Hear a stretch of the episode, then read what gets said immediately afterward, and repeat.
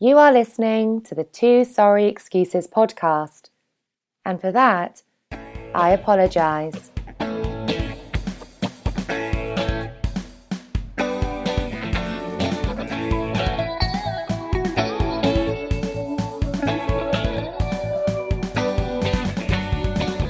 Hello, and thanks for downloading the Two Sorry Excuses podcast. Recording live from Delran, New Jersey. I'm your old pal Sanders. And I'm your good buddy Liv. And if you're keeping score at home, this is episode seventy-two, take two, the Carly Lloyd for President edition. seventy-two? I thought this would be the William the Refrigerator Perry edition. I blew it. I blew it, but I have uh, I have World Cup fever. Yeah, I know. You're in Jersey, the home of World Cup champions. Uh, the home of women that you probably wouldn't find attractive if they were strolling in your local mall, but if you put them on some turf in Canada, they become extremely attractive. Well, some of them might. I don't. There's there's something about. Um, performing at a world-class level, and not only performing at a world-class level, winning at a world-class level, that kind of uh, gives you a few extra bonus points. I mean, nothing's going to make Abby Wambach look good to me, but then again, she would never be interested in me anyway, so that's fine. You know, I didn't realize that she was a lesbian. Um, really? Until the other day. The number of the women out there, not just of them, like, Uh, we were watching, when I was in Maryland, we were watching, who is it? Was it Sweden they played in that first group? Yes. I think it might have been Sweden. And between Sweden and some of the women on our team, I was like, it's amazing the number of women that have Hitler Youth haircuts.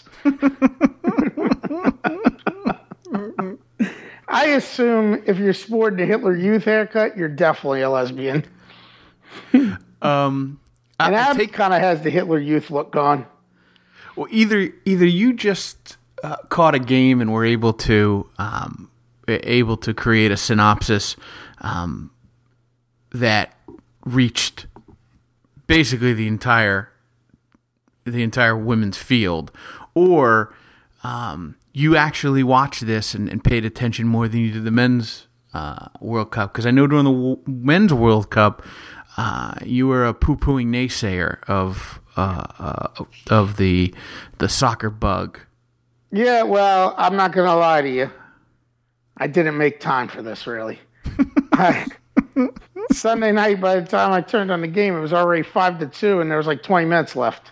Yeah, I'll tell you, it was um, it was one of those things, like I was psyched that it happened, because I, you know, it's been a while since... since America's won anything of note, right? U S We won the, won the basketball gold medal. That doesn't count. That's boring and stupid. That's boring. What are we supposed to win of note? Now, all of a sudden, something that's been being contested for exactly twenty-four years now is the most important thing in the world? Seriously, the first Women's World Cup was in nineteen ninety-one. All of a sudden, this is the most important thing we can win in the world? No, no, no, no, not at all. Not at all. But I I, I, I don't find, one, I don't find joy in, in professional basketball. I don't find joy in professional basketball players. Yeah, but these women are professionals. Yeah, yeah, but that's, they're always professionals. They're all They're all professionals all the time. It's it's a it's it's a semi even playing field. There's there's countries out there that that you know. I don't know if it was a men's sport, we wouldn't come anywhere close to winning this thing, nor would a, the Japan the Japanese team. Well, which is true, but we're getting closer on the men's side. Not that we're, close. We're not that close. You're you're absolutely right. But we're getting closer, but. The the Olympic basketball tournament. I mean, that's big more than anything. We lost the Olympic basketball tournament before. Yeah, but I just think that's because the players don't commit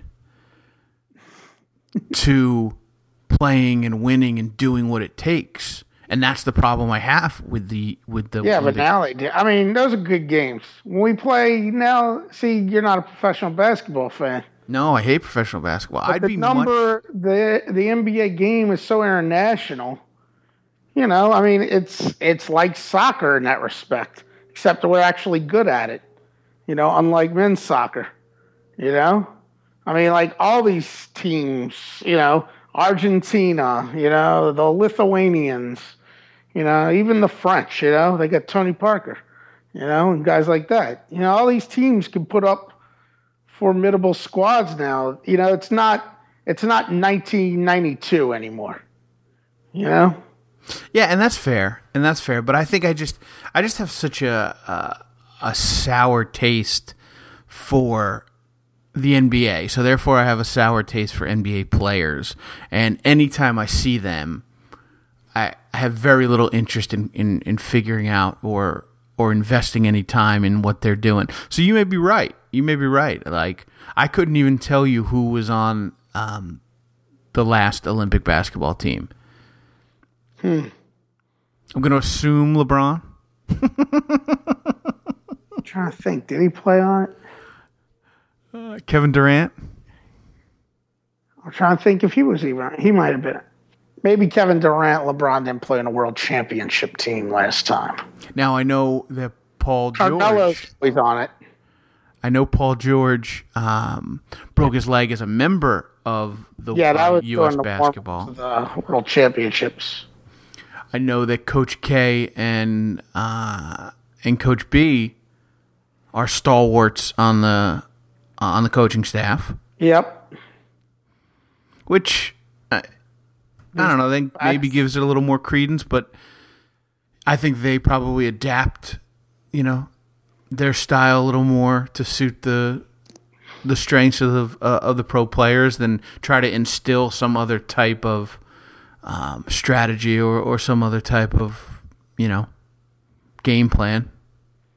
Yeah. So it, to me, it's really just it. If if anything, I think it's it's kind of um, I don't want to say watered down or bastardized. I just want to say a revamped N B A game. Yeah, but aren't World Cup, men's World Cup games revamped, Premier League and revamped Spanish League games and all that bullshit? Uh, I mean, I don't understand what the difference is, because in the N B A, the best damn players in the world come to play in the N B A. In soccer, the best damn players aren't playing in Argentina for professional careers, they're playing in Italy and Spain and England. I'm trying, I'm really trying to figure out your difference here. Yeah. Okay. And, and and I think that's fair. And I, th- I think you're I think you're giving me uh, uh you know enough benefit of the doubt here. I think you're being reasonable. I don't think you're being unreasonable. Um, I can't tell you why I'm drawing the distinction. I just anti anti-professional basketball. That's all it is, right? Uh, There's more purity in the game of international soccer than there is in the game of international basketball. I, to me, I maybe I just think that basketball isn't isn't an international sport at the heart of it. But it's more of an international sport than anything. I, more Chinese are watching basketball than watching soccer, my friend. Okay, that's fair. That's fair. um, I don't. Maybe the Indian guy get drafted this year. First time an Indian ever got drafted. I think there's something about the fact that we invented the game that we should we should um, beat everybody. Yeah, well, we should, but we don't anymore. I mean, I don't know. Do English people feel that way about soccer? Um, I don't know. Did, Did they invent they, soccer? I think they might have. Um, yeah, I don't know if anybody th- invented it, but I think the English might. Yeah, but they still love the sport, you know. Yeah, yeah, yeah. They take they take a tremendous amount of pride in it, and yeah. and they and they and invented they suck. Hooligans. And they what? They invented hooligans. I guess that's true. I guess yeah. that's true. So, um, yeah. Listen, man. Like most things, I don't know why I take the stance that I take. I have no deep rooted um, connection to, you know, to anything. It just feels right. It feels like I should be proud, and I'm proud. I'm, I'm, as much as I am not one, I would have hate the, I would have hated to lose to the Japanese. Imagine, did you watch the, the, um, the England semifinal game? Where the, the, the English, English chick. We, no, oh, I saw the, the girl that kicked the own goal, right? Yeah. Now, yeah, that's horrible. I have, yeah. I, I have no rooting interest in that game, but I was rooting for England. I thought it would be cool to have an uh, American uh, America versus England uh, final, and uh, I was I was significantly disappointed when they ended up losing in kind of a heartbreaking fashion. I could only imagine what it was like to be English, because they actually care about yeah, soccer as about a nation. Soccer. See, I think the reality is we. We care more about the women's game than those countries do. I would agree. I, I, I definitely think that's true. And, and I, the real reason we care more about the women's game is because we're good at it. Americans like shit are good at it. Trust me, if the American soccer team was a behemoth, no one would really care so much about the American women's soccer team. Look at our basketball. American women's basketball dominates. They win most of the gold medals. Does anybody give a fuck? Well, wait, isn't that this? Isn't shouldn't that follow suit? That people care about the women? Oh, because the women are so much better than the men. Yes. If the men were a really dominant soccer team, you know, people would be more into it. No, I agree. I agree. I yeah, think that's one hundred percent correct. People so much into the women's game. Of course, there's other issues, too, like racial components and stuff, which I'm sure... Uh, people do find, like you said earlier, ladies playing soccer, especially largely ninety percent white ladies playing soccer. You know, I mean, what, in ninety-nine with the with the, when they won, what was the big deal? Brandi Chastain gone Buddha on the field. Right, right. You know, it was like, oh, she's kind of good looking, you know, and she just ripped off her shirt. Awesome. Yeah, I mean, and it doesn't hurt that argument that FIFA itself objectifies the women's game. Well, like, yeah, that was Sepp Blatter, one of his things about it would be better if they had, had shorter shorts and shit. His suggestions. Right, I have, right. I paid more attention to all the FIFA bullshit with the Women's World Cup than the actual Women's World Cup. Like the uh, whole thing where all the games were played on artificial grass. Right, right. Uh, uh, The whole thing about how everything was rigged for ratings and attendance, as a, which is why France and Germany played each other like either in the quarterfinals or before the quarterfinals or whatever it was. Uh, I think it might have been in the quarterfinals. So they were the number one and three rated teams in the world. You know, right? Like how they they they figured that out beforehand. They don't do like in the men's tournament where there's a straight pool because they don't trust the viewership to give them the ratings with the women's game unless they rig it a certain way, you know? Yeah, I, I mean, and I see that because I watched every single game I could uh, during the men's World Cup. Yeah. And I didn't have that same um, that same level of commitment to the to the women's. I watched every uh U S game, and then whatever primetime game was on, I would try to catch it or watch a little bit of it, but like not to the same extent that I did the men's.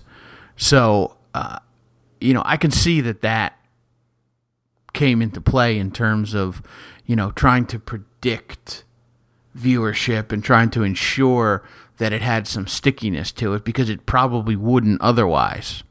Yeah, and then the fact that they made teams stay in the same hotel as each other, which never happens in the men's World Cup. Teams never share the same hotel.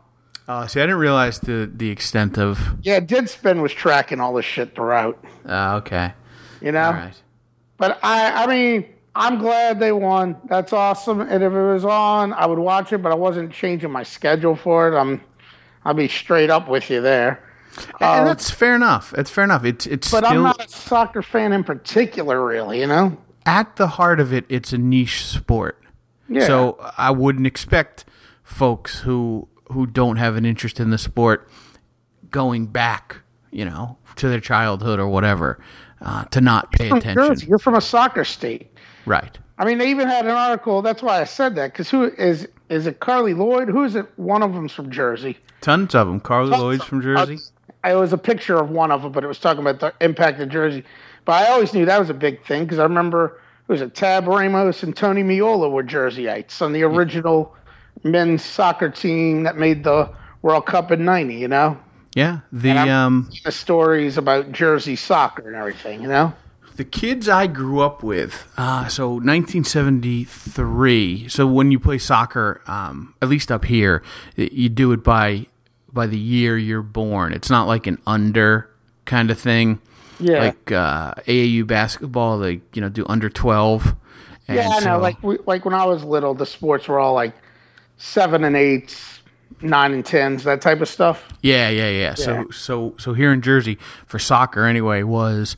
If you were born in nineteen seventy-three, you played on the nineteen seventy-three team, regardless of whether you were in first grade or kindergarten or what you know, whatever it was.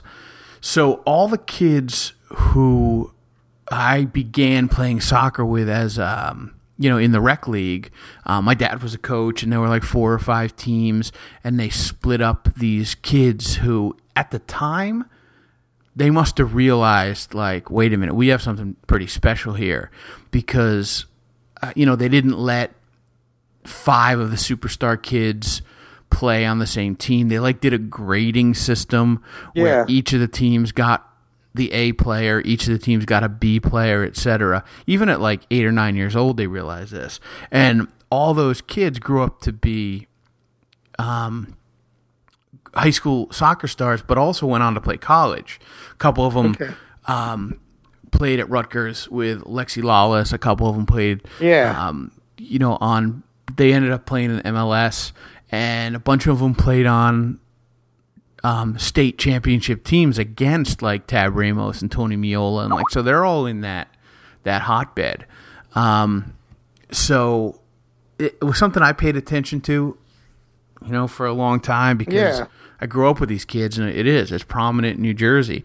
And there's a bunch of uh, O'Hara, the chick, um, I think, uh, is it O'Hara or O'Reilly? O'Reilly's from New Jersey. She went to um, East Brunswick High School, which is about fifteen, twenty minutes uh, okay. away from here. Um, Christy Rampone, who yeah, was yeah. on, oh, formerly known as Christy Pierce, Monmouth University, uh, Northeast okay. Conference Player of the Year product back in the uh, back in the nineties. So like it's prevalent around here, and it, it, it, it doesn't just pop up every four years. It stays in the you know in the mainstream. So uh, I'm I'm definitely biased. I'm, uh, I, no, I mean that's fair. That. I understand that. I mean the high school I actually went to is a big soccer school. You know, but it's still it's a niche sport, you know? I mean, like, like there was a guy I graduated with. Where'd he go? He went and played at the College of Charleston. I think he transferred to Kentucky because they actually play soccer. I think they might play in the Ohio Valley Conference or something, you know, because S E C teams don't play men's soccer for the most part. Oh, okay. Interesting. I didn't realize that. Yeah. Uh, and then there was a guy who graduated from my high school. He probably graduated five years ago now. He went to Maryland, and I think he won, like, freshman of the year, like A C C freshman of the year. I think he won national player of the year a couple of years ago. And now I think he – I think last year he played his first year for the New England Revolution. So there is legitimate soccer down here. It's just that it's, you know, even though there's people who are hardcore into it, it's still a niche, you know? Right. Right, it's right, not right. like people aren't following it religiously outside of the people who are involved in the community, basically. Yeah, so like these guys that I grew up with um, were the sole reason that the Jackson Township football team sucked, because yeah. these guys were the best athletes in town, and they're playing soccer. Yeah, see, that's that's the difference. Where, like the idea that your dad's like, hey, let's watch the soccer game, you know? Right, right. All right. But It's over now, man. Yeah. We're back to our uh, normal, non-patriotic, patriotic, partisan lives. Hey, speaking of patriotic, how was your fourth of July? Uh, very uneventful, I guess. Yeah. yeah. What about yours? Uh, it sucked balls. Oh, one last thing. Sorry. Yeah. Because I don't want to give soccer too much. I just sent you an Onion link because I saw that article, and that's kind of how I am with the women's soccer team, if you see the headline there. Uh, let me see here. uh...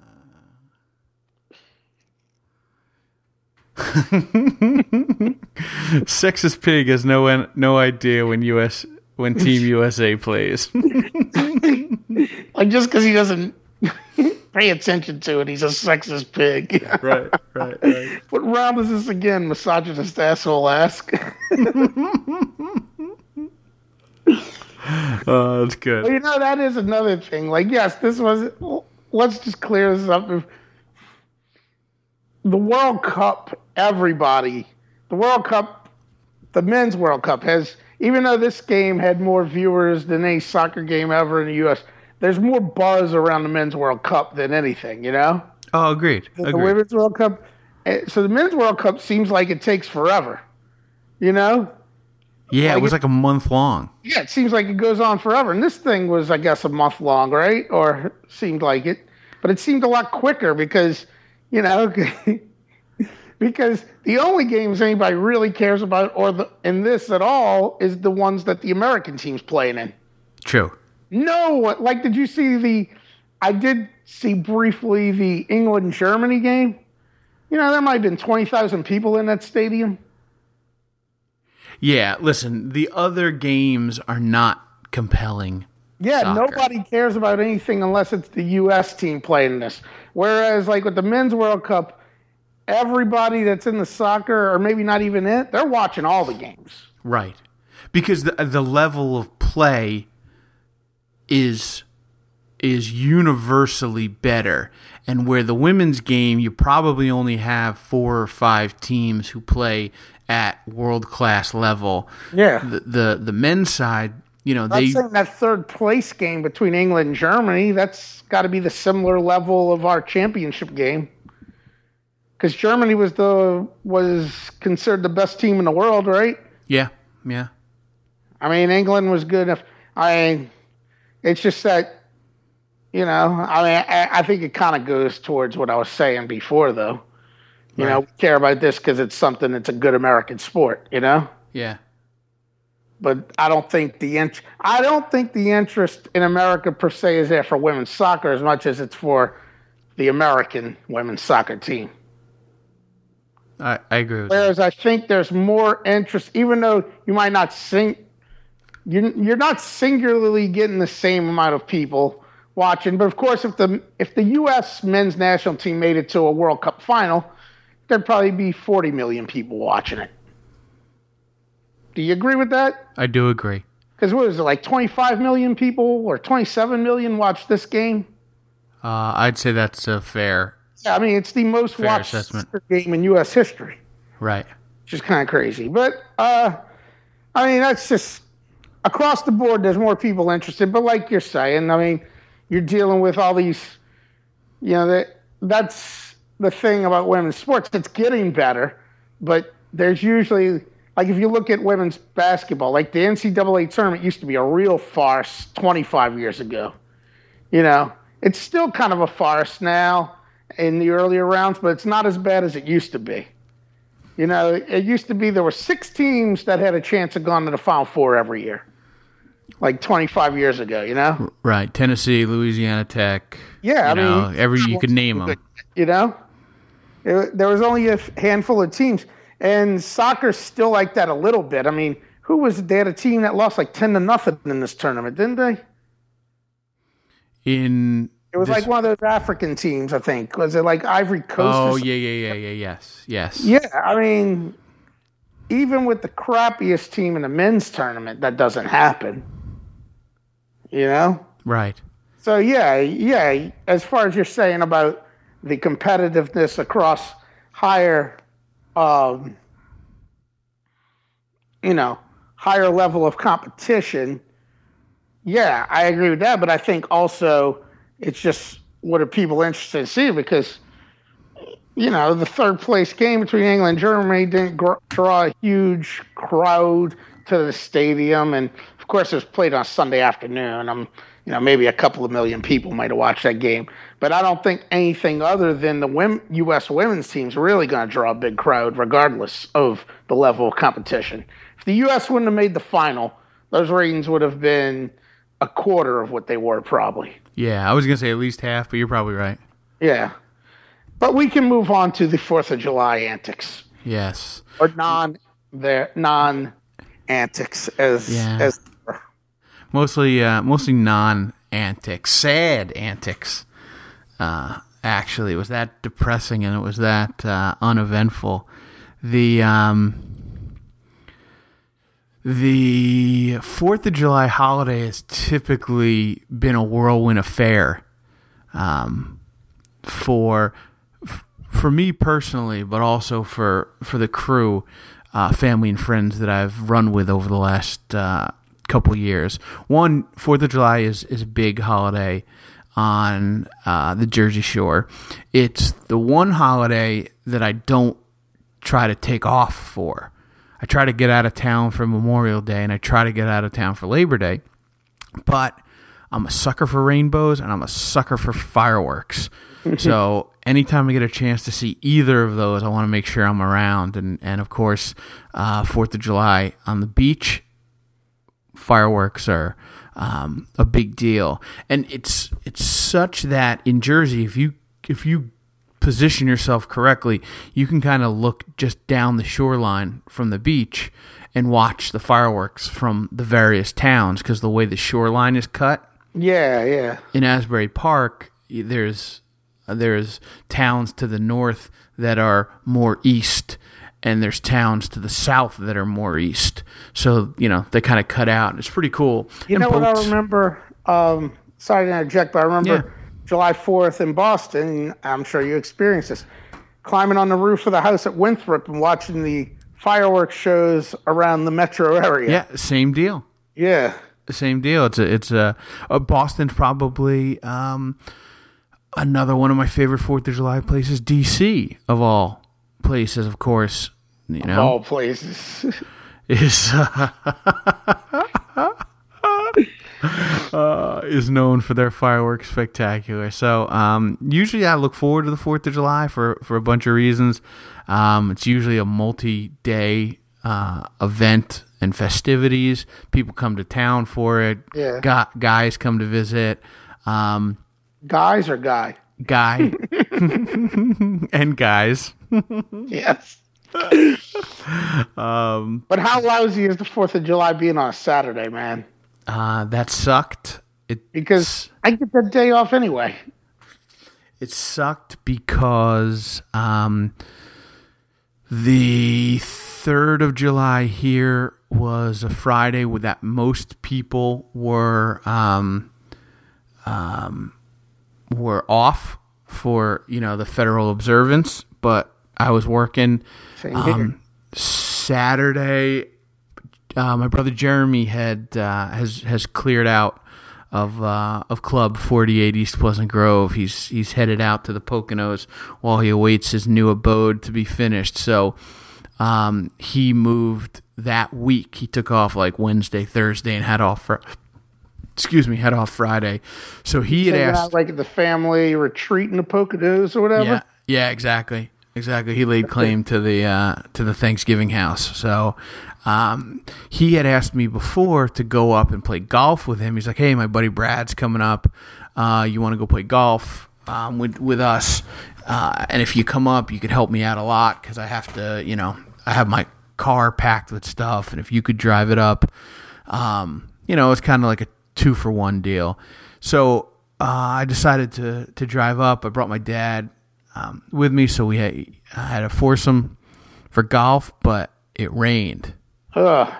Like this is on Saturday. You this is, on, this is on Saturday. It rained when we left Jackson. It's a two hour drive. Yeah. We get up to the Poconos. Rained the whole time. We get out uh, on the golf course. Because the golf course, the golf is, uh, golf course is so wet, you couldn't bring the carts across. Uh, you know, you, they had, you had to stay on the cart paths, so that made the round that much longer, and it was just miserable. And you know, my dad didn't bring a raincoat. I didn't bring a hat. You know, it's just like one of those. Yeah, you're miserable. Not prepared for anything. Yeah, and uh, I mean, I had a good enough time, but basically, I drove up there, played golf for five hours, and then drove home. And you know, it was just kind of a little bit of lamenting, self-loathing, um, you know, just just kind of reveling in being down in the dumps. But uh, I, I turned it all around on Sunday, which was a beautiful day here. Um, decided to do nothing, like no work, you know, didn't do any strategic planning, didn't look for any jobs, didn't worry about my stupid tenants. I cooked, uh, I smoked a pork butt.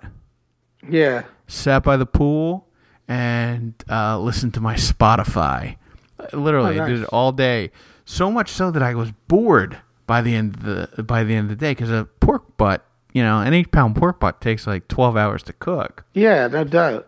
So I got up at like five a.m., got it started, and, you know, by three thirty, everything had gone so smooth. Like, I have a crappy little smoker, so usually I'm fighting with it to get the temperature down, and then I'm fighting with it to get the temperature back up, and, you know, it's just a, it's an all-day affair of just trying to get the happy medium that won't, you know, that, that won't cooperate.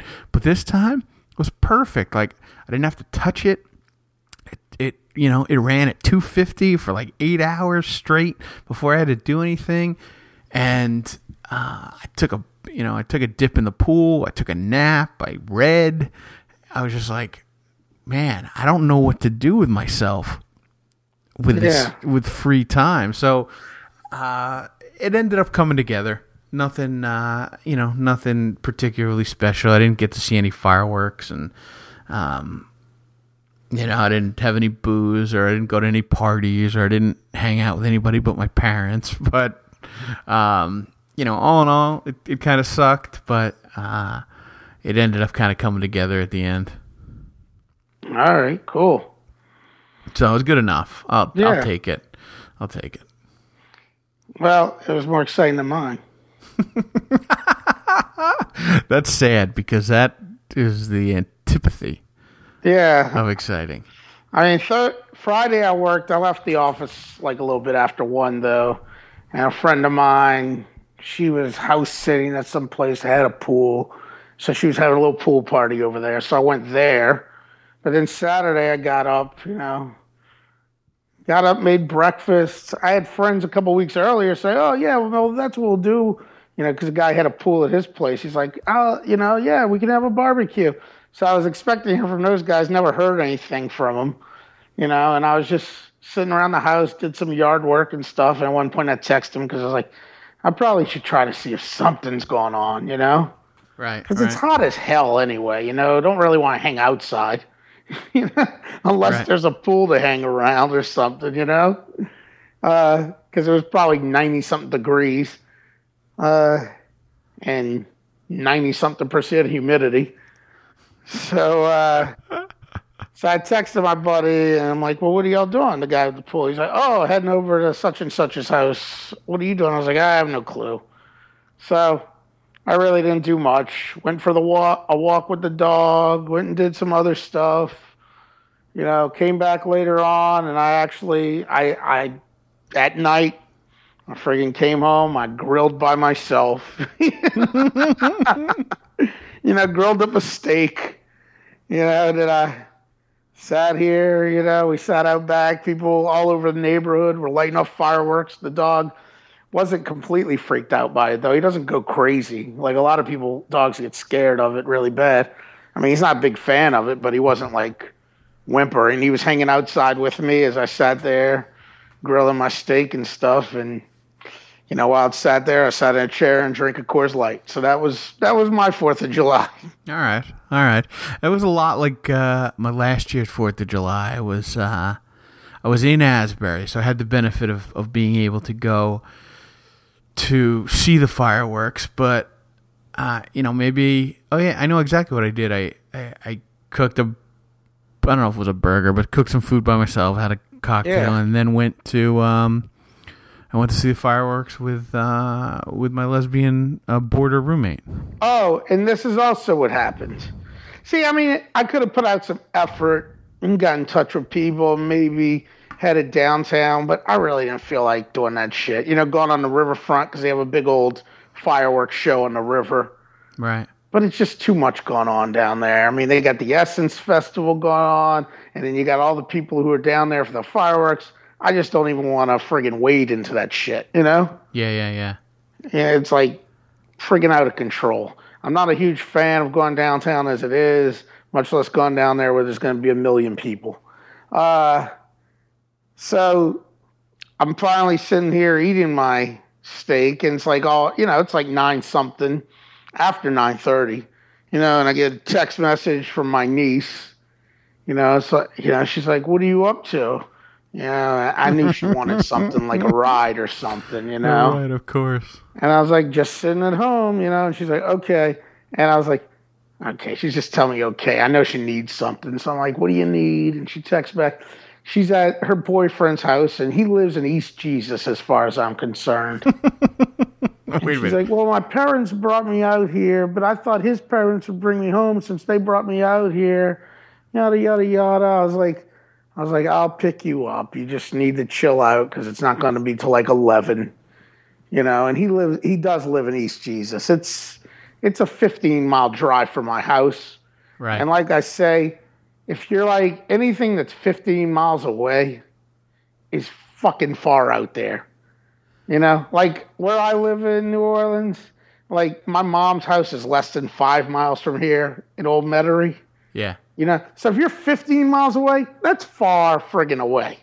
But anything so, that's more than like six or seven miles away is kind of far to me in my world. You know? So to me, growing up, I had to drive twenty minutes just to go to the movie theater, to go to the mall. Yeah. Like it could take twenty. It took twenty minutes. Um, my brother Jeremy's best friend Brad lived on the other end of Jackson, and it took twenty minutes to get to his house. So like I'm not fazed by that kind of travel, and if you're going anywhere else, you just hop on a highway here. Yeah. You know, like between the interstate and the turnpike and the parkway. So like fifteen miles, you, you measure miles in minutes because chances are you're gonna be you're gonna be on a on a high speed thoroughfare.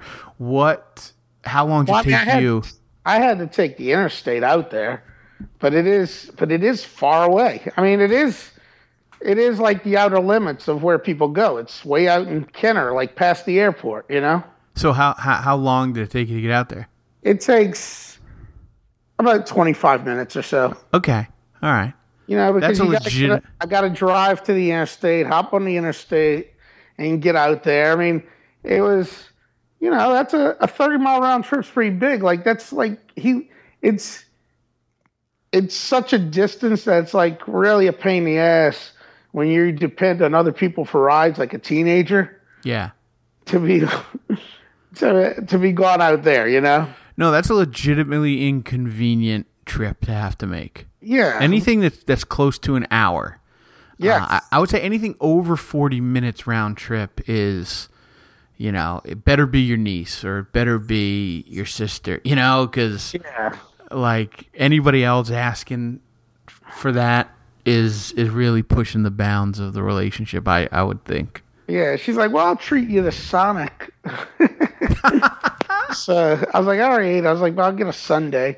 So we went we went to a Sonic on the way back, you know, and she got some mozzarella sticks and a shake thing or whatever, or whatever blaster or whatever they call it, and right. I and I got a hot fudge sundae, and we. Chilled there at the Sonic, you know. I don't know if you've been to a Sonic before, but I'm sure you've seen their commercials. Yes, yes. You know, they're they're car hop places, you know. Uh, they have one here. Um, it just got here a couple years ago. I've seen the commercial, but I've never been. But I know exactly what, what it is. Yeah. If you go to the country, they'll have them on the roller skates. But in this urban, like down here in New Orleans area, not so many people on roller. Rarely do you see them on the roller skates, which is kind of disappointing. But they're more. They are definitely tied more to the roller skate idea if you go to one-on-ones in the country areas, you know? Okay. See, Jersey has, um, or my area anyway, the shore area has some legitimate old-school independent car hop places. Yeah, like out of Happy Days. Exactly. Circus Burger is uh, is one of the more famous ones um, that's yeah. close to the beach. We have Stewart's. Um, okay. Which still has car hop. So, like, when something like, you know, a national chain comes in, uh, it's a little bit of a novelty because people are like, oh, you know, something different. Yeah. But, like, if I'm going to go to a car hop place, I'm probably going to take a ride to, like, Circus Burger. Yeah, yeah, yeah. I mean, the funny thing is, like, they don't have any of those places anymore here. But I know they used to be, like, when my parents were growing up, and they have, they'll have all these shows. New Orleans in the fifties, New Orleans in the sixties. That was a common thing, the car hop places back then. Yeah, yeah, yeah. But they're all, you know, as the times changed, all those places went by the wayside, you know. They went um, by the wayside with soda fountains, you know. Right. Although soda fountains are coming back. Yeah, yeah. Um, hey, speaking of your niece, funny funny story. Uh, every once in a while, uh, I will get um, the Too Sorry Excuses Twitter account, which... Um, I guess is as close to being defunct as you can be. Um, mm-hmm. Although I do use it. That's how I do post. So I guess we do we use yeah, it yeah. Um, frequently. Um, but um, I'll get the emails that are associated with that account. So if somebody favorites something or, um, you know, if uh, somebody retweets us, I'll, I'll get a note. But every once in a while I'll get like, um, see what... Um, oh, and they're suggesting people you should be following and stuff right, like that? Right, and it's always, see what Donovan McNabb is saying. We suggest you follow the, so-and-so. That's last drink. Right. uh, Definitely shouldn't have had that last drink before I got in the car. Hashtag two times loser. Yeah, no kidding. He, he can't talk about the number forty-four anymore, and he right. shouldn't be on the board of trustees. Um, you know what? yeah, yeah, yeah, yeah. I, I guess. mean, I don't know what amount of prestige friggin' Donovan McNabb has anymore. Anyway, he's not going to be a Hall of Famer. Everybody thinks he's a joke. Get him off the board of trustees. yeah. I don't know if I'm ready to go that far. Why? You're afraid he's listening? I am afraid he's listening. He, uh, well, because he was a close personal friend of uh, little Teresa Di Pasquale, so. Um, So he, he may he may follow us on Twitter. I don't know. I'd have to check on that. Oh, I think he was a I think he, he was a great guy, a great athlete, all that yada yada yada. But still, come on, man. The fact that this two-time drunk guy is uh, is on the board of trustees, they can't keep him on there anymore. Yeah, I I would say that's probably. Yeah. That's all right, but go on, because that's not the point of the story. That was just a one of our typical digressions. So uh, Twitter suggested I, I follow uh, Noon's Magician. I follow uh, Derek Coleman and so-and-so. And yeah. I'm like, who the fuck is so-and-so? And so I click on it, and it's it's typical kind of teenage fare. You know, kind of like O M G and yeah, you know, all kinds of stuff that I, I, you know, the parlance of the times that I'm not hip to. Um, yep. And it wasn't till uh, I came across some type of uh, some type of zoological uh, reference or or um, connection that I realized that it was your niece. Which I guess through some algorithm that you guys must follow each other on, on Twitter yeah, or, or whatever, that, you know, that they put two and two together. But, uh, you know, I chalked it up to, you know, to typical teenage angst. Yeah, yeah. That I imagine if I had a, uh, a public forum back then, uh, I'd cringe at some of the things that, uh, that I made public or, or, or made part of my persona, you know? Yeah, yep. So I thought that was uh, that was kind of funny. So you got her home safe and sound? Yeah, we went got her home like a few ticks before midnight, you know, after our little trip to our little side trip to the Sonic. Uh, you know, I was, and oddly enough, we got home and her father was standing outside. Because thing is, he was supposed to be in bed anyway, because he, he, I think he was going to work. He works at Tulane, like at, uh, part of the physical plant, you know? Right, right. And he, he, he works like almost every day of the week because I think he likes getting the overtime, you know? Okay. And, but when he gets up, he gets up like at four or five in the morning. So he goes to bed really early. And he's, you know, he, he's very finicky about his sleep, but we drive up and it's like almost midnight. He's standing out on the lawn, so I don't know what the hell he was doing. You know, I know he'd been planning on putting a sprinkler system, so I don't know if he was, if he had already put it in or if he was looking at something like that. I have no clue. But he came up and he's like, "Oh, thanks, man." I was like, "Yeah, y'all really got to figure, coordinate this shit before she goes out there." You know, because I picked her up from there before, like a few weeks ago, you know, and and I'm like, uh, you know, he's got brothers and stuff, but like, you know, they don't really have like a relationship. His brothers, she only like kind of sees at family events. You know, it's not like they have this relationship like my siblings do with her, you know, like me and the other siblings. Yeah. Because, I mean, for one thing, I think it's probably because we don't have kids, you know, but they right. have one of the brothers that doesn't have kids. But she got in the car. I was like, "Why didn't you go with uh, one of Damien's brothers?" You know, and she like, that would have been weird.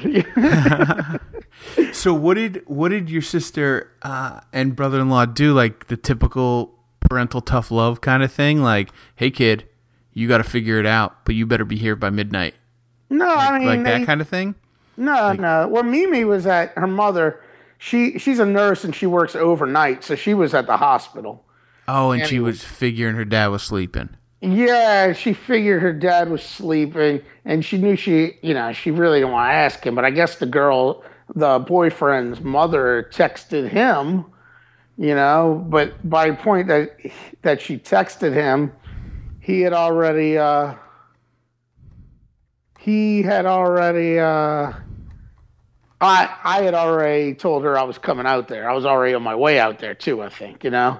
Got it. 'Cause, and I think she was put in a bad position because it was like right before she texted me, I guess, because she was telling me the. Uh, The the boyfriend, Colin, was like, "So are, are your parents coming to get you or what?" Like, as if, I guess, her parents must, his parents must have said something to him like, "Hey, uh, do you know how uh, Sloan's getting home? Because they're not going to allow her to sleep over there, you know?" Right, right, right. You know, I was like, "Well, they're drinking?" She's like, "No, they weren't even drinking, you know?" She's like, "You know, I thought that was the deal." I was like, "But when do they ever bring you home?"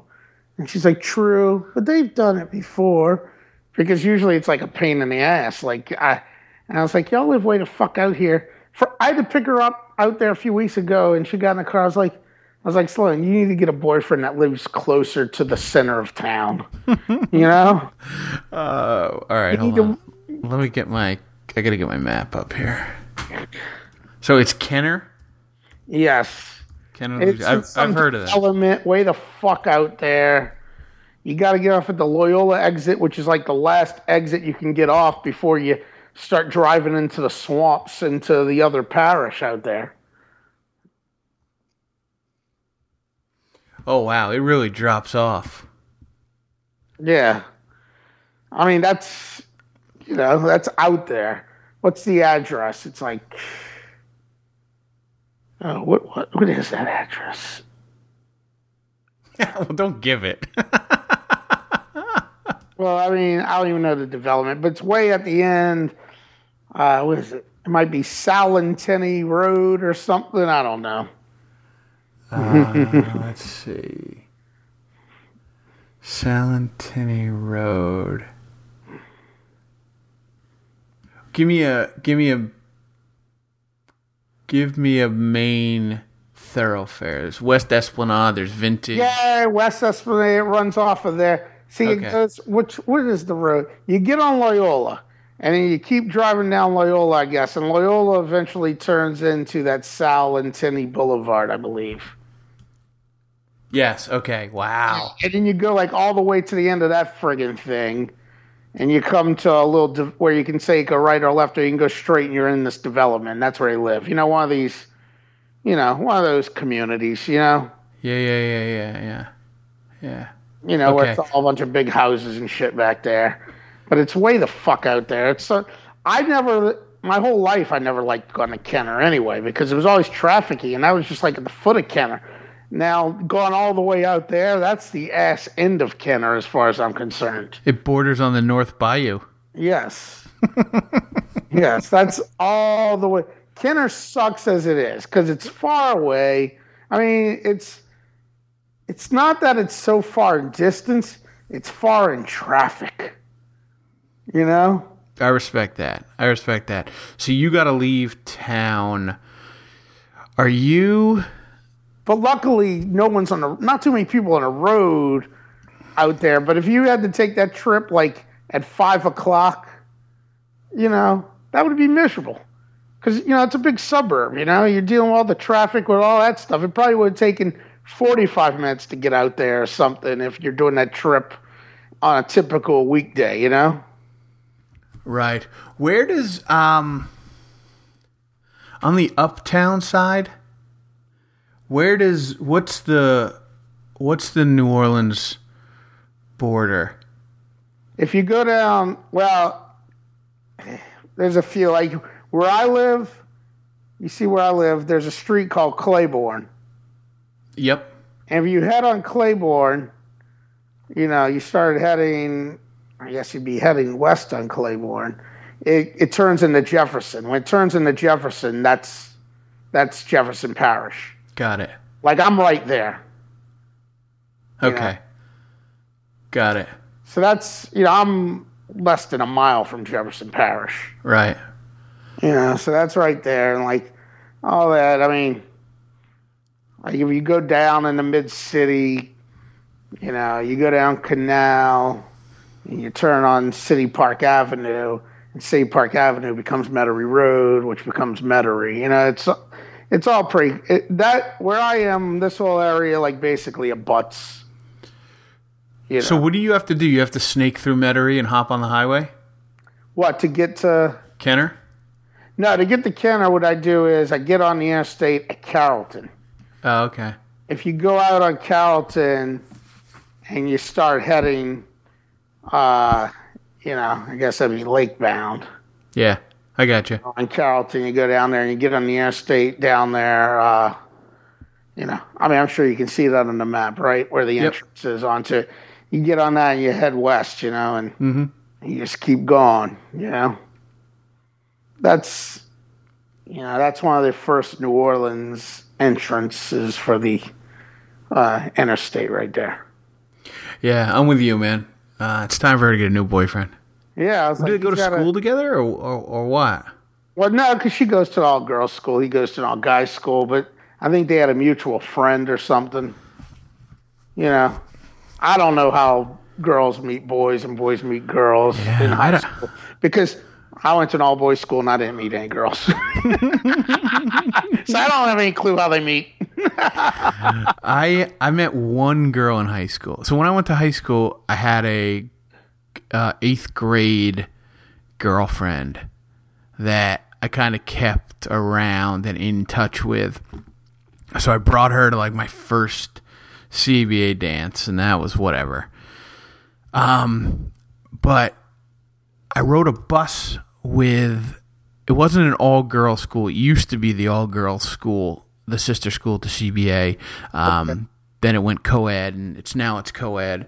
Um, and it's where the kids, the meatheads uh, who want to play football go, because C B A doesn't have a football team. Yeah.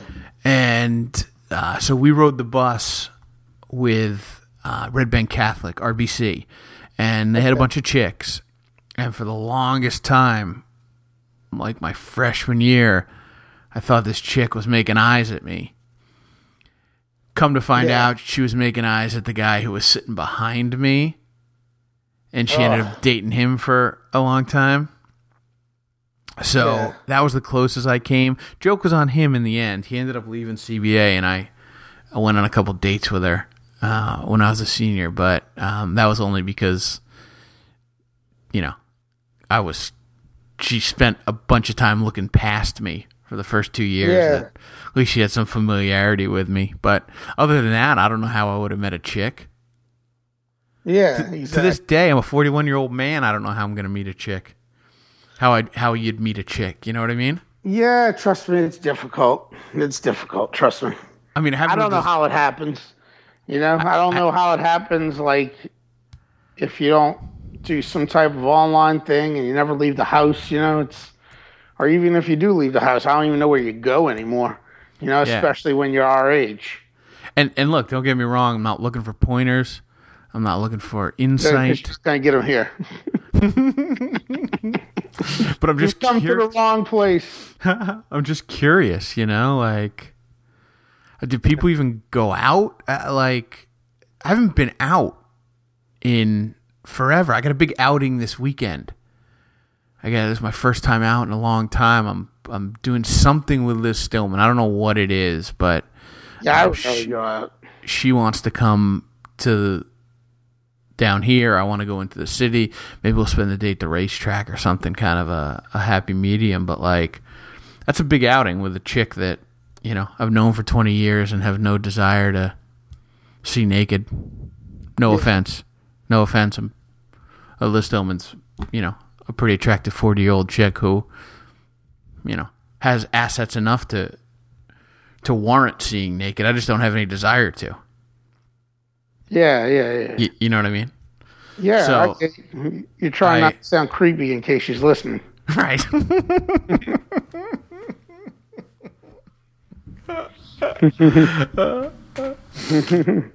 So I mean, I mean that's it. That's my big night out. That's my big, you know, big day out in months. I went to the beach yeah. with Tara Fox a couple weeks ago, and that was like, look at me. Yeah. Crazy. Now, now, I'm like a Kardashian. Being consistent with your with your analysis of Liz Stillman, would you say Tara Fox is worthy of seeing naked, but you have no interest in seeing her naked as well? You know, listen, that's a real. Okay, up until this point, I had never thought about that, but that's a that's a really good question. That's a great question. Um, I see them in two different lights. Yes, yes. Tara Fox was the first um, chick I met at Syracuse, and one of my first legitimate friends. Um, I think I've told the story before. Yes, you did recently, in fact. Oh, okay.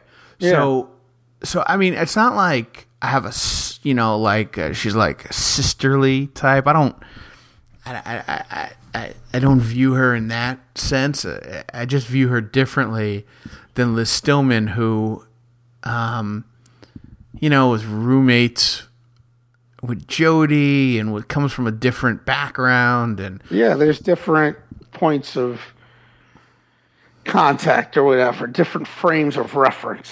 Yeah, and you know the. The relationship she has with some of my other buddies, you know, kind of puts her in one light and, you know, Tara yeah. in a different light. So, um, so I never thought of that. I never thought, honestly, I never thought of that. Okay, fair enough. But now that I have to think about it. Yeah, now you're put on the spot. So what's the question again? Whether she... Uh, while you might not want to see her naked, whether she warrants being seen naked, basically. Right, right. Man, that is a tough one. Oh, God. Yeah, that is tough. I don't know. Tara Fox might just feel insulted if she heard this. uh, yeah, she probably would. She probably That's would. That's a tough one. Should anyone want to see you naked? Or you know, should I'm, you just keep your clothes on, Bob?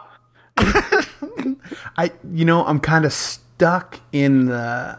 But in your defense, in both of our defenses, there's probably not a lot of people, you know, who find us worthy of being naked. Plenty of people who've seen us naked. Yes, yes, against their will, perhaps. Right, right. Uh, some... Most people have. Who've seen us naked have seen us naked against their will. Right. Right. And even the ones that volunteered to see it um, were were not pleased with the end result. Oh. Oh man. uh, that's you know what's funny is that I have a little card here. Uh, so I got the the the uh, Two Sorry Excuses uh, studio back, which hopefully will help us uh, keep a regular um, yeah. weekly time slot, which had been yeah, hard to you, do. Thank you, Jeremy. Thank you. We had a and, whole two months of fucked up programming thanks to your brother. uh, and there's a little business card here with um with some sh- with what I'm assuming are show notes. It's stuck. Uh, it's a wicker desk and it's stuck in like the lattice of the um of the backsplash of this desk. And here are the notes. Simply uh, five notes uh, that must have.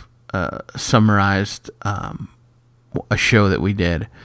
Uh, Bell's Palsy. Yep. Crockpot recipes. Culinary delights. French toast. Naked Sanders. Yeah, that must have been the Thanksgiving show.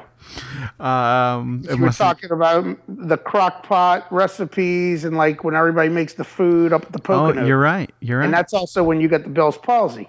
Fair enough. Yeah. Fair enough. Oh, very mm-hmm. good good work, uh, Sherlock. We really solved that mystery. Yes. My sleuthing skills are on point. It's hard to believe that th- that was that long ago. Jeez. Oh, man. Yeah, that was a long time ago. I um, although I was cut off from... So I've been going for two um, Bell's Palsy treatments. Um, I go... You're Every, still doing Bell's Palsy treatments? I'm still going for Bell's Palsy treatments, yeah. Really? Yep.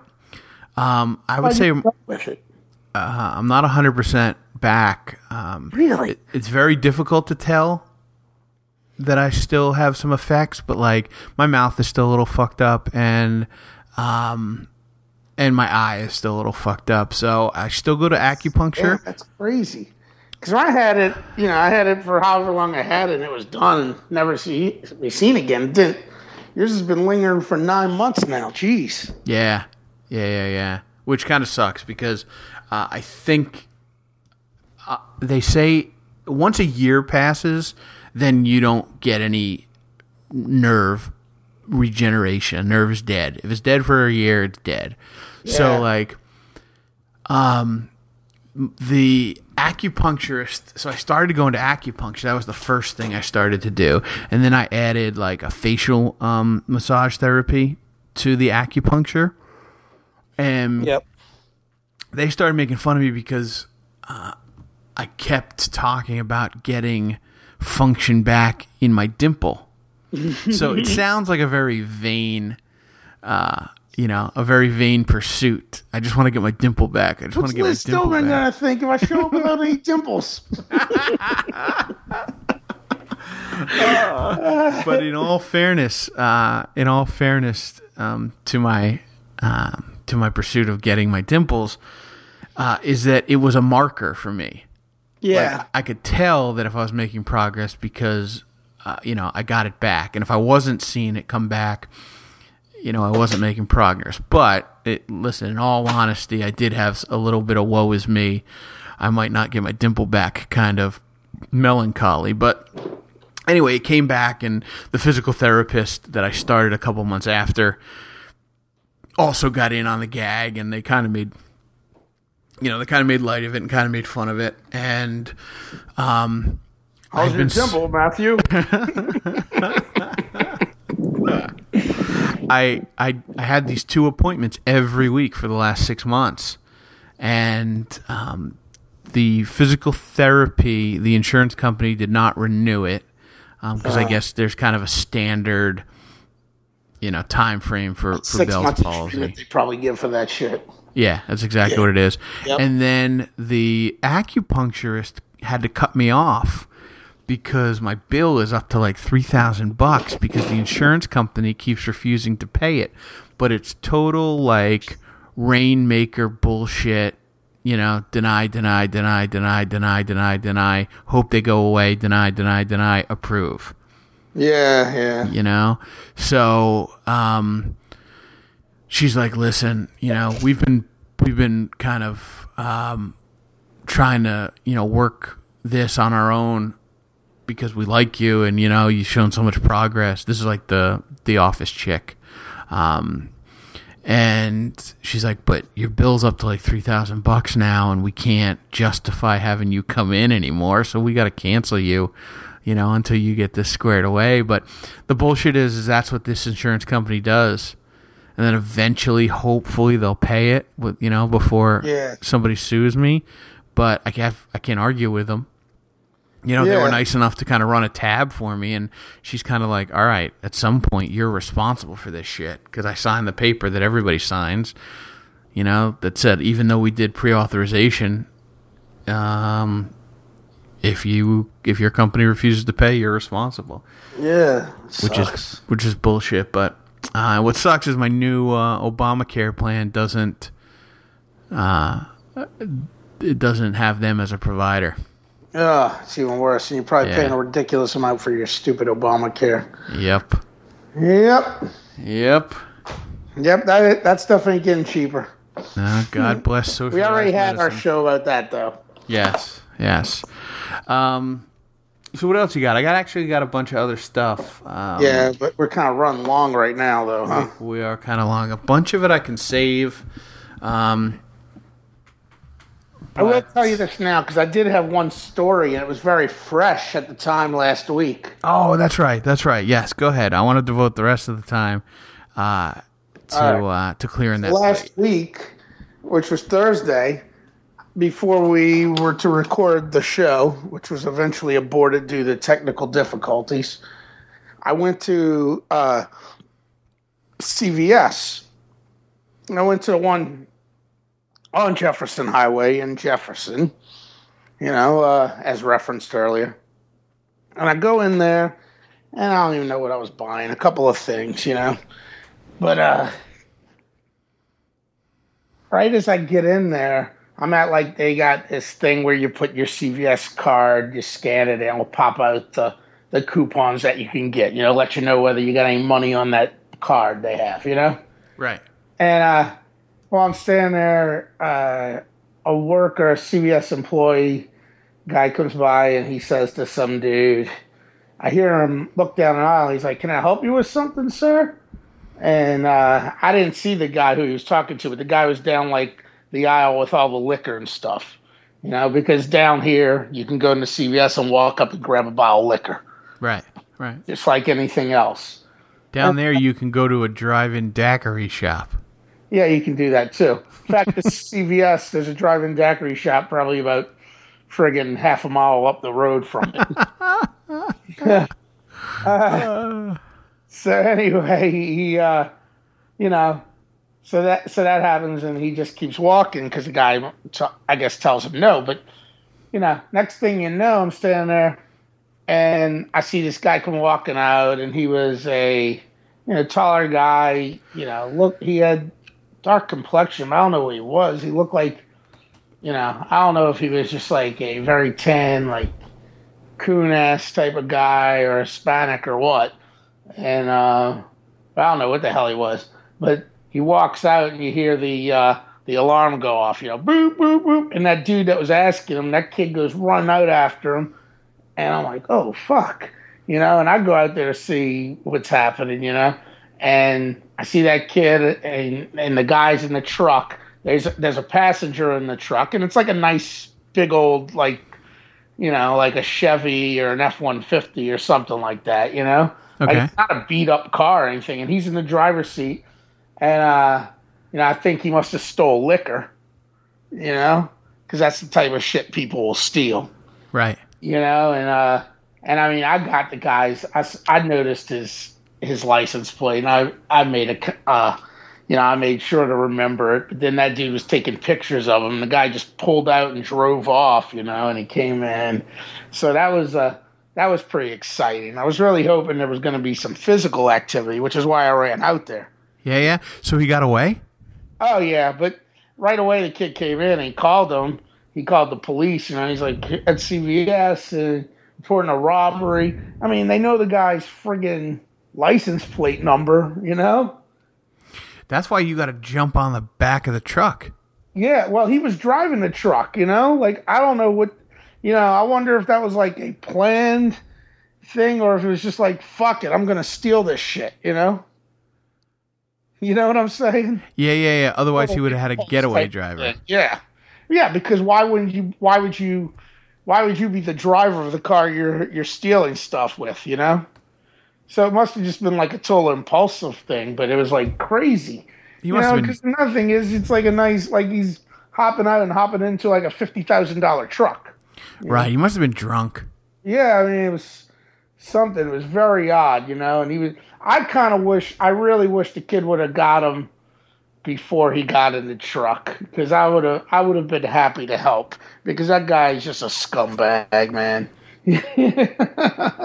Yeah. So as it's, as it's going on, and you're kind of processing that something's happening. So you run outside to see if there's going to be some fisticuffs. At that point, did you say to yourself, if there's fisticuffs, I'm jumping in?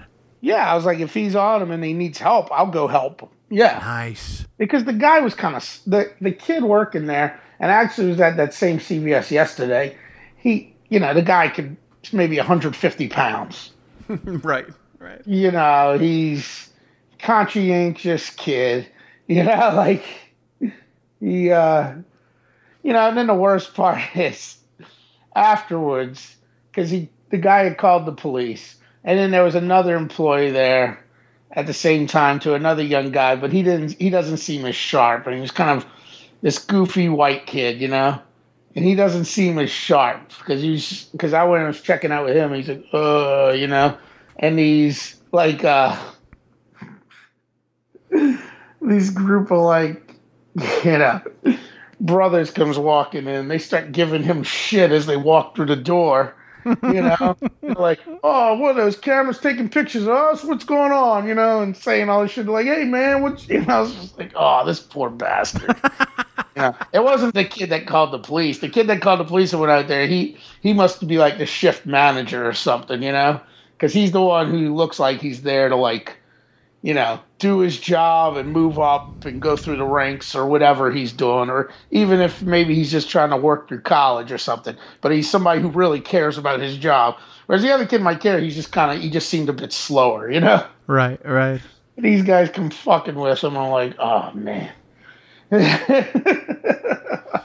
don't know if I've ever seen a uh, a robbery in progress. Yeah, yeah.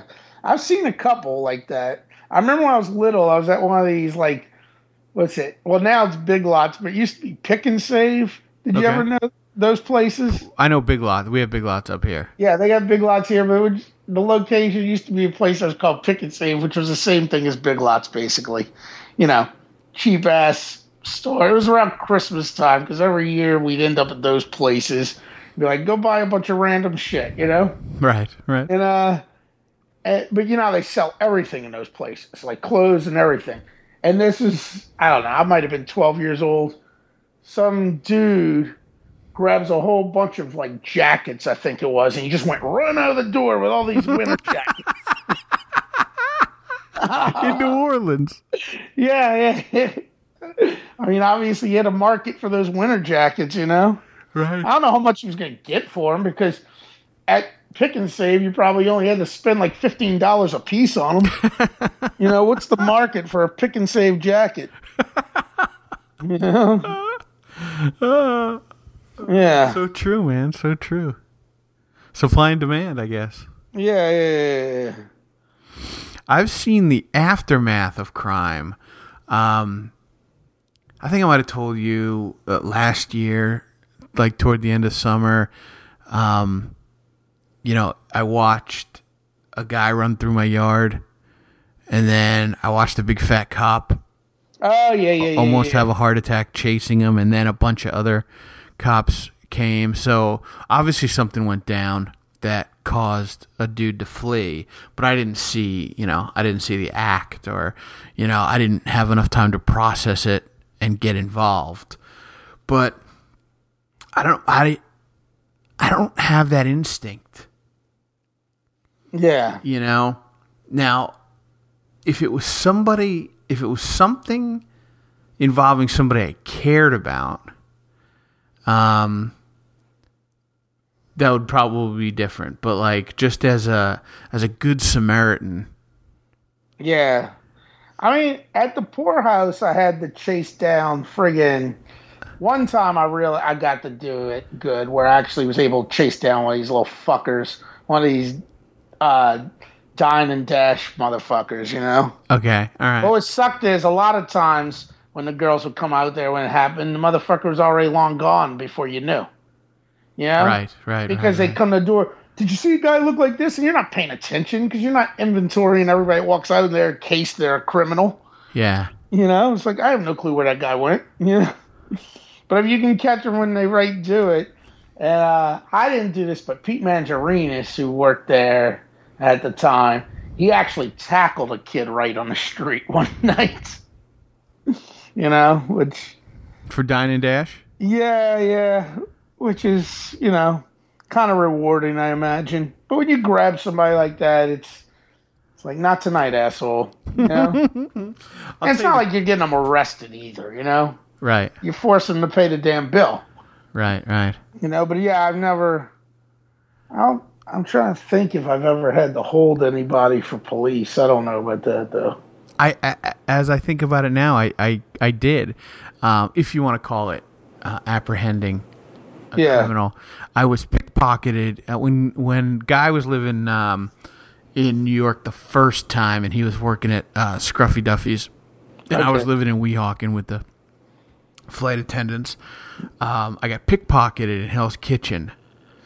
Um, I was wasted, and I was walking back to the oh, sure.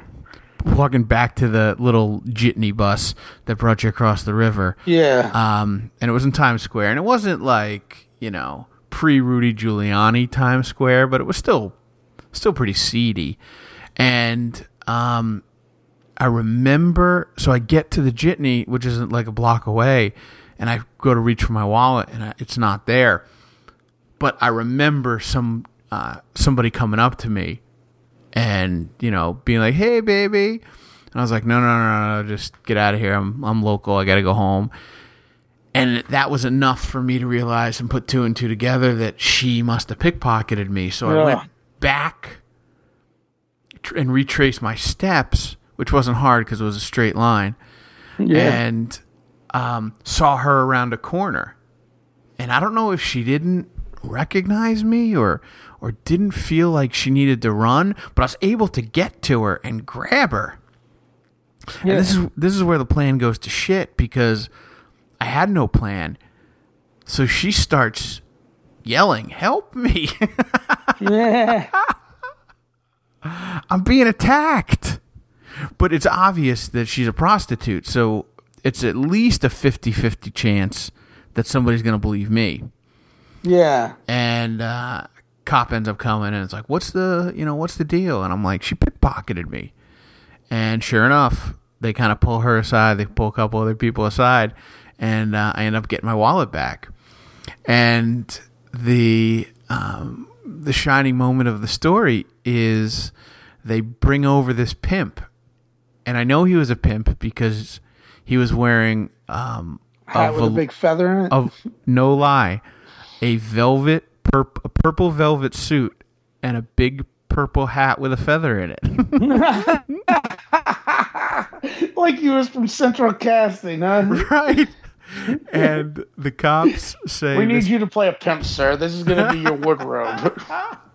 uh, listen, um, uh, Ashton would like you to play a pimp because we've got this um, fat drunk guy who we're going to punk. And yeah. we're going to have him be pickpocketed by a hooker. Um, but it's really, um, you know, Dax Shepard's girlfriend. So he comes over and the police... officer says, um, this gentleman w- would like to apologize. And he says, uh, sorry, um, you know, that was a mistake. It won't happen again. And the cop looks at him and says, and? And the guy goes, and we'd like to we'd like to give you a little something for your trouble. And he hands me a twenty dollar bill.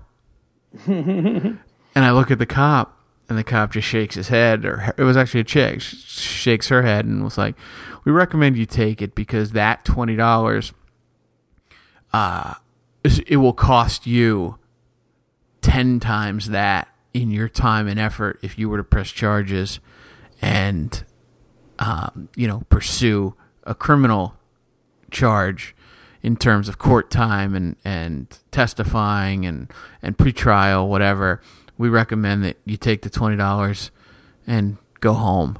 And uh, and that was it. That was my brush with, uh, oh, nice. with vigilantism. But you did get your wallet back, right? You I said? did get my wallet back, yes, yeah. Yes, yeah. Luck- uh, there was nothing in it to begin with. Yeah, which, yeah.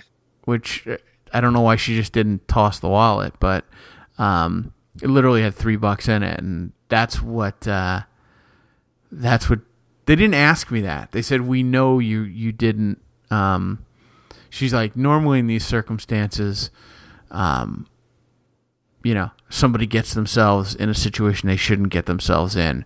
And I'm like, I didn't, I swear. And they're like, we know. Oh, we found your wallet. It's got three dollars in it. Yeah. And I said, oh, that's how much I started with. And they're like, we figured. So, you know, we know you weren't out here looking for a date. And I'm like, no, no. I just want to go home, go to bed. Spend all my money at Scruffy Duffy's. Yeah. Can I get back to Jersey? So that was it. E- ever since then, I hung up my uh, I hung up my cape, man. Yeah, I'll let the cops and the uh, yeah, let them deal the with government it. deal with it. Yeah, Saturday when I came back on the Fourth of July, you know, and it was probably what time? It was probably like seven because it was still light out at the time. And um, the next block up, you know, as I got out of the car, I see four cop cars. Well, they're S U Vs now, or maybe it was it was three or four cop cars come rolling down the street, and then they turn right there onto the block, one block up from me, uh, which is a little, uh, you know, the neighborhood seems slightly dicier right there. Like it's where it starts getting dicier, you know? Right, right. Uh, but they didn't have their lights on, but obviously something had gone on, you know, because they got out of their cars and they went and started talking to these people. And, you know, there's a lot of people gathered outside of one of the houses there. And I was trying to sit out there and see what was going on. But I was like, I can't sit here because, you know, I had a feel I didn't want to attract attention from the neighbors. Like, hey, you nosy asshole, you know, right. Like after they're gone. But I went, so I went in the house, you know, took the dog. We went in the house and then I could hear yelling, you know, and I don't even know what came of it. You know, I'm sure they just went, uh, went over there in case there really was some shit gone down. But they didn't have their lights on to get there, but they did send out three or four units to get there, you know. So... But I was like, it's better just not being ignorant of what's going on around me, you know? I don't want to get tied into it or something. Well, you saw it. That guy saw what happened. You know, if some shit goes down. Right, exactly. You know, it's like, I just rather, I just rather not bear witness to it. Yeah. Yeah. That's life in the urban area, man. You yep. just, you keep your head down because you don't know when you're going to come across those same people again. Yeah, exactly, especially if they live a block away from me. Absolutely. Yep. Absolutely. It's code of the streets, man. That's what me and you live by. Yeah. So I, I think in the end, probably nothing really happened, but it there was suspicion to warrant having multiple cops out there. So right, right. You know, and then heard yelling, and next thing you know, everybody start blowing off all their fireworks. So there you go. But fortunately, I don't think anybody here blew off their fingers much as uh, Jason Pierre-Paul and C J. Wilson did this past fourth of July. What idiots. Yes. Not as stupid as the kid in Maine who cost his own life, but, you know, Jason Pierre-Paul, he's he he lost an index finger. The other guy lost two fingers. You know, it's like... The other guy, more importantly, I think he was a defensive back. How are you going to be catching fucking balls and stuff missing fingers? His career's over. Which fingers is he missing? I think he might be missing a thumb and a ring finger or something. Oh, my God. Your thumb. I'm not sure. I got to look it up. I mean, he's he's missing a couple of fingers. You're missing your thumb. Monkeys are now it's, higher on the evolutionary. I could be wrong. But whatever the case is, it's really fucking stupid, you know? Especially, and, and and this is, I think this might be, uh, this might be a little bit of a stretch, um, of the, of the whole, you make that much money, you shouldn't, you should be able to hire a driver, the Donovan McNabb thing, you know, like. Yeah, or at least get an Uber. Right. I think it goes the same thing, man. If you, you make that much money, you should not be setting off your own fireworks. Yeah. Well, and the thing was, like, on Sunday when I was looking at this, Deadspin had the story, but no one, at first they were like, he lost a finger, and then they were like, oh, it's not that bad, because obviously they were trying to do damage control. But then Adam Schefter somehow got a medical records showing that Jason Pierre-Paul did, in fact, lose his right index finger. Right, which is a pretty serious finger to lose. Yes. Uh, let's see. Did they say which ones? I don't know. Like, C J. Wilson, his father told television station his son lost two fingers. So we don't know which fingers, though. There might have been all rumors about what he was, what fingers he lost, but he lost two fingers, which really isn't good, losing two fingers when, when part of your job is to uh, try to intercept footballs. He's a cornerback. What I don't understand in, in, about fireworks in general is that, like, I love fireworks. We, we covered that already. Yes. But I want to see a choreographed display. Yes, with I, a great finale. I want to see bombs bursting in air. I don't want to shoot off a Roman candle and watch something go, woo. I mean, I'm not going to lie to you. I loved fireworks, but I was always leery of shit, you know, injuring yourself. So I was always very safe with fireworks, you know? Like, yes. I wouldn't be doing anything, like, in my hand, like, which those guys were probably doing, you know, probably probably trying to shoot bottle rockets off in their hands or something, you know? I mean, I've done that in my lifetime. I'd probably never do it again, where you put the bottle rocket in your hand and let it go shoot out of your hand. But if you get a dud and it blows up in your hand, you're fucked.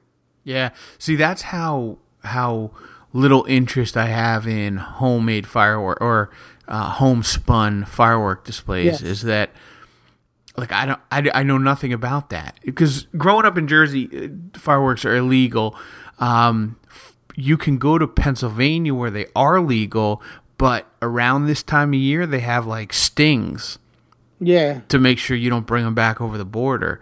Um, and it's still, to this day, anytime I hear, like, fireworks going off in the neighborhood, I'm like, what? What's going on? That's illegal. You can't do that. Now, I remember, uh, you see, in Metairie, they didn't have them. And on this side of the river, you couldn't get them. But I always remember, like, uh, when I was younger, and I and it's still that way. You drive, like, I remember being in high school and going over there, driving on it, driving across the Huey P. Long Bridge, across the river, and right when you got on the terra firma, just all along the highway there, there were these temporary fireworks stands just set up on either side of the road, and you would just pull over and just hop from one to one. And what I always remember was how cheap fireworks are. I, I was ta- I was talking about that with Jacob today. I, I was like, I remember going over there. I was probably like fourteen. I spent nineteen dollars, and I was amazed at how much nineteen dollars bought you.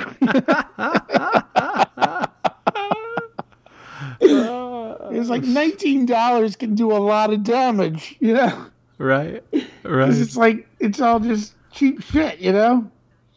But, um, yeah, Deadspin had posted all these pictures, like these tweets from people who I guess were neighbors of Pierre-Paul. Like, like look, th- this is after the word came out that he hurt himself.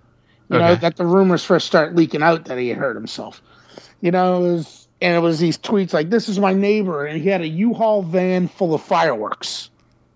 Ah, uh, okay. Like, Jason Pierre-Paul went and probably dropped like a thousand dollars or maybe a few thousand dollars, however much money it takes to fill up a U-Haul van worth of fireworks. How nuts is that? That's a lot. Yeah. Yeah, it's crazy, right? Insane. So... And that is where we live, you know? Well, then on that note, man, um, next, uh, next week, which Um, we're hopefully back on track, cruising. Everything's technically sound and logistically pristine. Um, got a couple things that we'll cover next week, uh, but just so we um, we get to them, um, I wrote them down. We'll we'll we'll, we'll talk a little bit about um, training for another half marathon. Okay. Um, I got a bed bugs update from my uh, dirtbag tenants. Um, for some reason, um, I've written uh, Catherine Bach, Aubrey Plaza, and Jen Kirkman down. Mm-hmm. Um, I have to remember why I wrote those three down. And then who's the last one? Uh, Jen Kirkman. She's a comedian who I first uh, gained exposure to um, through that Comedy Central series, um, Drunk History. Oh, okay, yeah. I she's like one Drunk of, History. She's one of the female comedians. Um, maybe she did, like, watch the Abraham Lincoln one. I think she's the... She's the storyteller there. Um, but turns out she went to Needham High School uh, and graduated in nineteen ninety-two, classmates with the fair Jody Skolnick. Oh, okay. So I've kind of been doing some research on her, and uh, um, I'm going to reach out to Jody, see if I can get in contact with Jen Kirkman. Yeah. I'm sure they, they, they're still together. Um, We covered Women's World Cup. We covered fourth of July. We covered McNabb. We got a little update on the L S U game. And um, you got an update on the L S U game? I do have an update on the L S U game. All right, good, because we got to talk about that. Because right now, airfares are very reasonable right now, or oh, were last week. Well, get on it, man. Get on it, because the news I have for you is going to make it all worth it. Uh, and I would imagine that... Um, I was thinking like a Thursday to Monday type of trip. That sounds great. I'm going to be, chances are, I'm going to be back. When is it? September? September twenty-sixth, I believe, is the date. Oh, uh, you know what? It's getting close. Um, September twenty-sixth is the game. Um, that, that ties into my bedbugs story.